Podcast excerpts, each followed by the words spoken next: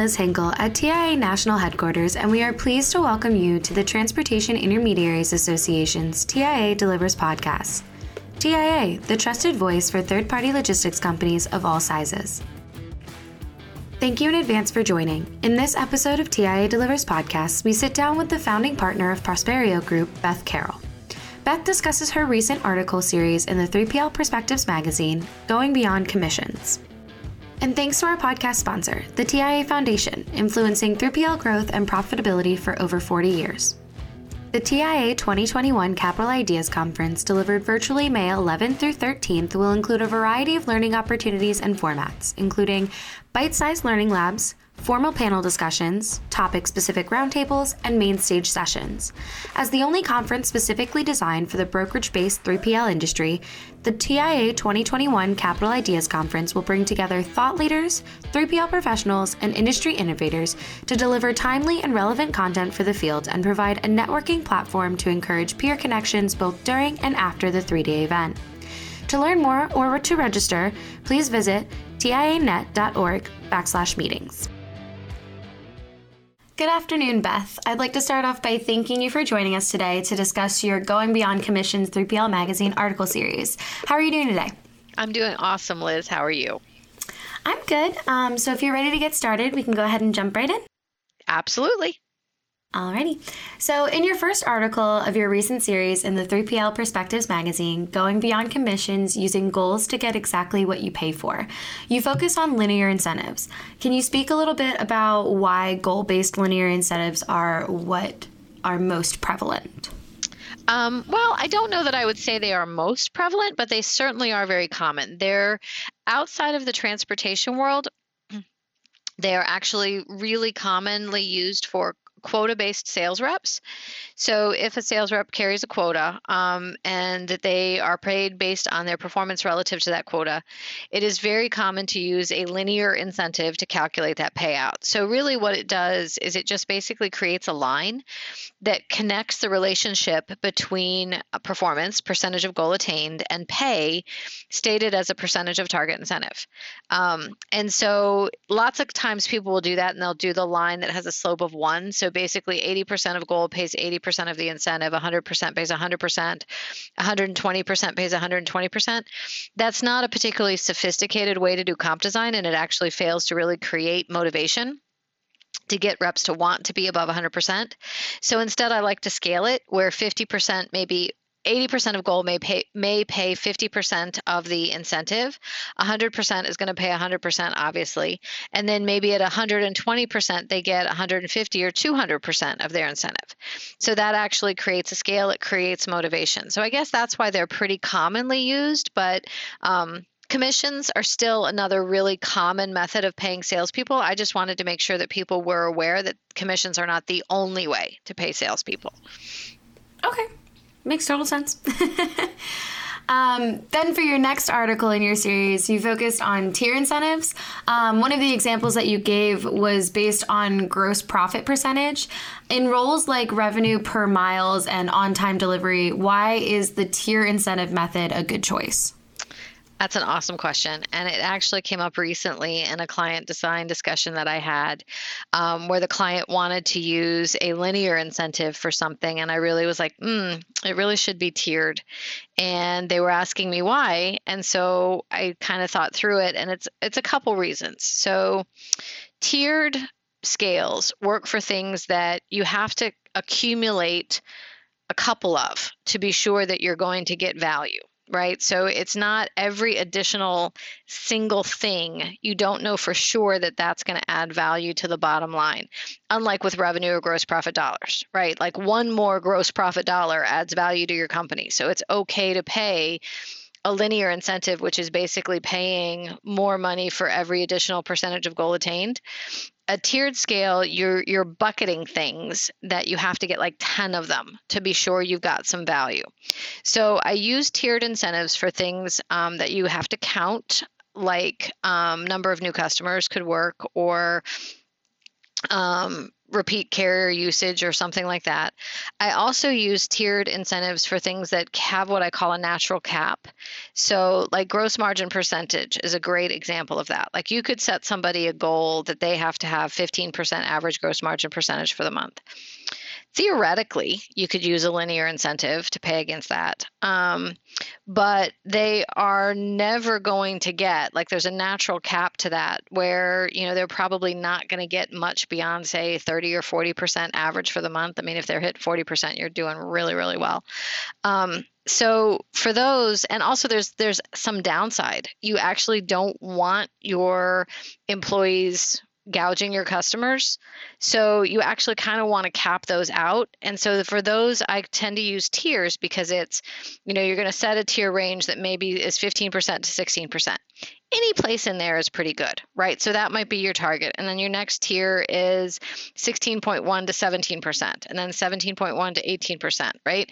So when they hit within the tier, that determines how much money they get but then it usually stops. There's a point above which they don't get additional compensation. So things like that, um, revenue per mile. So for companies that have assets out there, if you're measuring revenue per mile, typically that's going to be kind of bucketized as well, because the difference between you know 1.25 and 1.28, you know, it's it's yes, it's important, but it's probably okay to pay the same amount of money for somebody that falls in that range. Right. Um, just a small follow up question on that. You mentioned how you want the cap there so that people can't go uh, like get hit a certain level and then um, cap off their incentives. Um, wh- have you ever gotten the question or dealt with a scenario where you get that far and then people kind of stop or uh, slow down or don't really want to go further because there's nothing in it for them then? Well, that's why I don't cap things that drop to the bottom line. So, like the revenue or the gross margin dollars, typically for those parts of the plan, I would recommend them being uncapped for the producers that are actually driving that part of the business. So, you're exactly right. You want to make sure that you're not capping the performance measures that are driving your bottom line results. So, typically, those are financial things. So, I'm not going to cap um, revenue, gross margin dollars. Um, bounties that are paid for new customers, things like that. Typically, yeah, pay them. The sky's the limit on those kinds of things. But there are other things that you are going to want to cap. So I typically cap team based payouts because you don't want everybody on the team getting unlimited payout when it may have been only one person who drove the result. Right. So I will cap team based payouts and then I will cap things that are of kind of diminishing returns or what I say have a natural cap anyway. Like gross margin percentage has a natural cap. It has a natural cap and there could be some negative things that happen if you tried to drive people to get, you know, 40, 50% gross margin. I mean, it's just it's not sensible from a business perspective to do that. Right, right. Okay. Um, in your third article in the series, you provide examples for how employers can handle incentive compensation for non traditional roles, such as HR, IT, accounting individuals. Um, in your opinion, what is the best strategy for a company when selecting an incentive program for these people? Um, my first advice on this is be sure you really want to do it because it ends up being a lot of work and there's really not the same level of return that you're going to get from incentive compensation for these roles that you're going to see from your sales and operations roles. So mm-hmm. you have to make sure that you really want to undertake this and that you're committed to it because it's hard to take money away once you've given it. So you could end up actually damaging the morale of the company if you start down this path, have them be on incentives for six months, and then decide it's too much work and take it away if you do decide you want to do it, usually it's for reasons like you want to make sure that they feel like they're part of the team when business is booming your billing department has to work harder right? So you want them to see some benefit from that but you don't want it to just be a generic profit sharing where they just get extra money at the end of the year if the company did really well right? That that always works it's fine it works as a thank you but it doesn't really do much to drive performance. So if you want to do something that's really grading people on their performance there's lots of ways you can do it and i break it down into two categories of things. So there's things that these people do that these roles do that are um, recurring right? So it's things like in accounting, measuring day sales outstanding, measuring average time to bill, it's accuracy, right? So it's it's the core parts of their day-to-day business that they repeat all the time that you're going to want to measure on a quarterly basis how well they're doing against standard um, metrics that you have set for those repeated activities. For those kinds of things, you're going to want to use a KPI table, and I think there was actually a sample of it in the article. Mm-hmm. Um, so for that, you're going to want to measure them regularly and grade them on a simple scale, one to five, and um, have them be paid out based on how well they're doing against those things. The other part is for one offs. So, and this is typically going to be found more in like your IT department, your marketing department, your senior leaders from a strategic perspective, where you have special projects okay? When you have them do something that has a beginning and an ending to it. So it's a special project you know implementing a new tms system. It's extra work above and beyond what they typically do. For those kinds of things you're going to want to use an mbo MBO just sim- simply stands for management by objectives. And so what I do is I say, you know, we're going to figure out what the target incentive amount should be for this role based on market value of the role using um, the survey that I work on with the TIA, et cetera. Um, then you're going to say how much of that do we want to allocate to uh, the MBO portion of their incentive plan. Let's say it ends up being $5,000. Then you're going to go to the leader uh, in charge of that role and you're going to say, think about what the objectives are. What are the special projects that this person is going to be working on this year? You've got $5,000 that you can use to reward them when they complete those projects, you know, timely on budget, etc. So write up what the objectives are, write up how you know it is completed. So think about setting SMART goals, you know, specific, measurable, attainable, relevant and timely um, set those out and then you attach dollars to them. And when the person completes that goal when they check the box that's when they get that incentive money. So it's two very different things. You can have kpis and mbos in the same role. You certainly can. Like your head of accounting you could measure them based on dsos time to bill et cetera and then also have an mbo component to it typically you're not going to have MBOs down too far in the organization because you wouldn't want to be setting them for all of the different clerical level roles that you might have. Usually at that level, you're just seeing um, KPIs. In the middle, you're going to see both. And then maybe when you get to the very top, you're just going to see MBOs. Okay. Throughout the three articles that you've written so far for this series, um, you always touch on psychological and motivational value. Could you talk a little bit about incentive plans and just overall commissions um, and how those impact psychological and motivational values? Oh yeah, um, I could talk for a long time on that. So, but but I will try to be brief.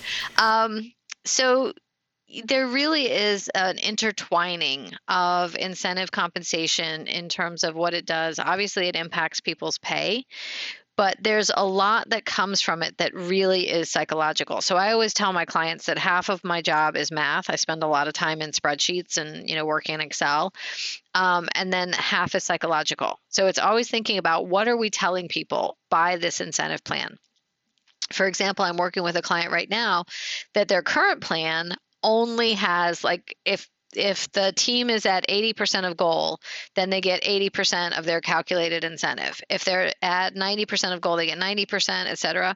At 100%, it stops, right? So there's no value for being above 100%. Right. And so what I said to them is basically you're telling your people the only thing they can do is lose, right? All they can do is lose money. Yeah. You have to give people some upside. You have to give them some opportunity to make money above 100% rather than just taking it away from them. Mm-hmm. So, so it's really important to think about the messaging that your plan is sending to people what is it because people will will work the plan right they will they will cheat the plan if they can they will do what it tells them to do and sometimes what it's telling them is that you only expect them to fail. And so you really have to be careful that you're not sending them that message or it's telling them to do bad things for the business. It's telling them to, you know, hide carriers from their teammates. It's telling them to, you know, take more money from a customer at the end of the month and then give it back in the next month because they want to try to hit the hit the next tier right? Right. You want to make sure that your compensation plans are well aligned with your business strategy, with your structure, and with your company culture. That's an important point as well. So there are companies out there that want, you know, that have a very clearly defined culture that is hard charging, highly competitive, highly individualistic, right? And for them, having individual commission plans makes a ton of sense. There are other companies out there that want to be very team based. They absolutely don't want that individual hard charging competitiveness because they want their team to work together. Maybe they have a very high customer service proposition. So, for those companies, it would be a disaster to do an individualized commission plan. So, you have to think about how does your compensation plan either work with or work against your company culture. Very interesting. Moving forward, in April, you are hosting a virtual instruction led training with TIA Education. Can you talk a little bit about what participants can expect and look forward to in that? Yep, um, that is basically the the pre-con material that I've done for the last, I don't know, six, seven years now at every TIA conference. I did it last year as well, did it virtually.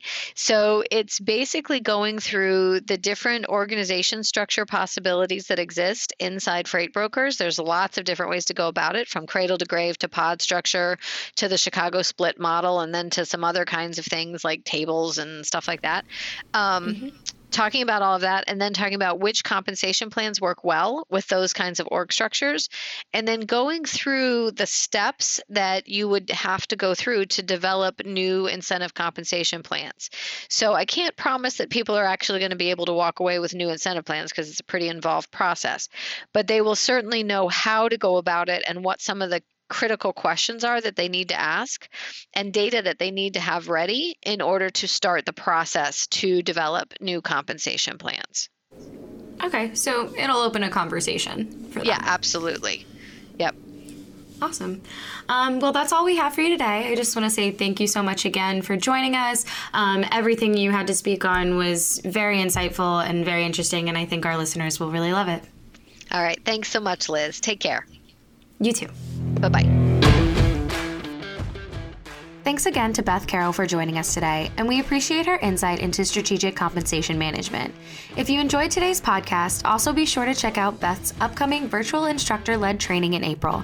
For more details, please visit www.tianet.org backslash VILT.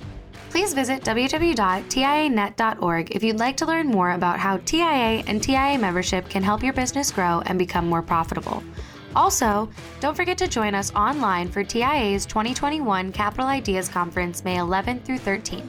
And again, thanks to our sponsor, the TIA Foundation, for being a valued partner in the production of this podcast.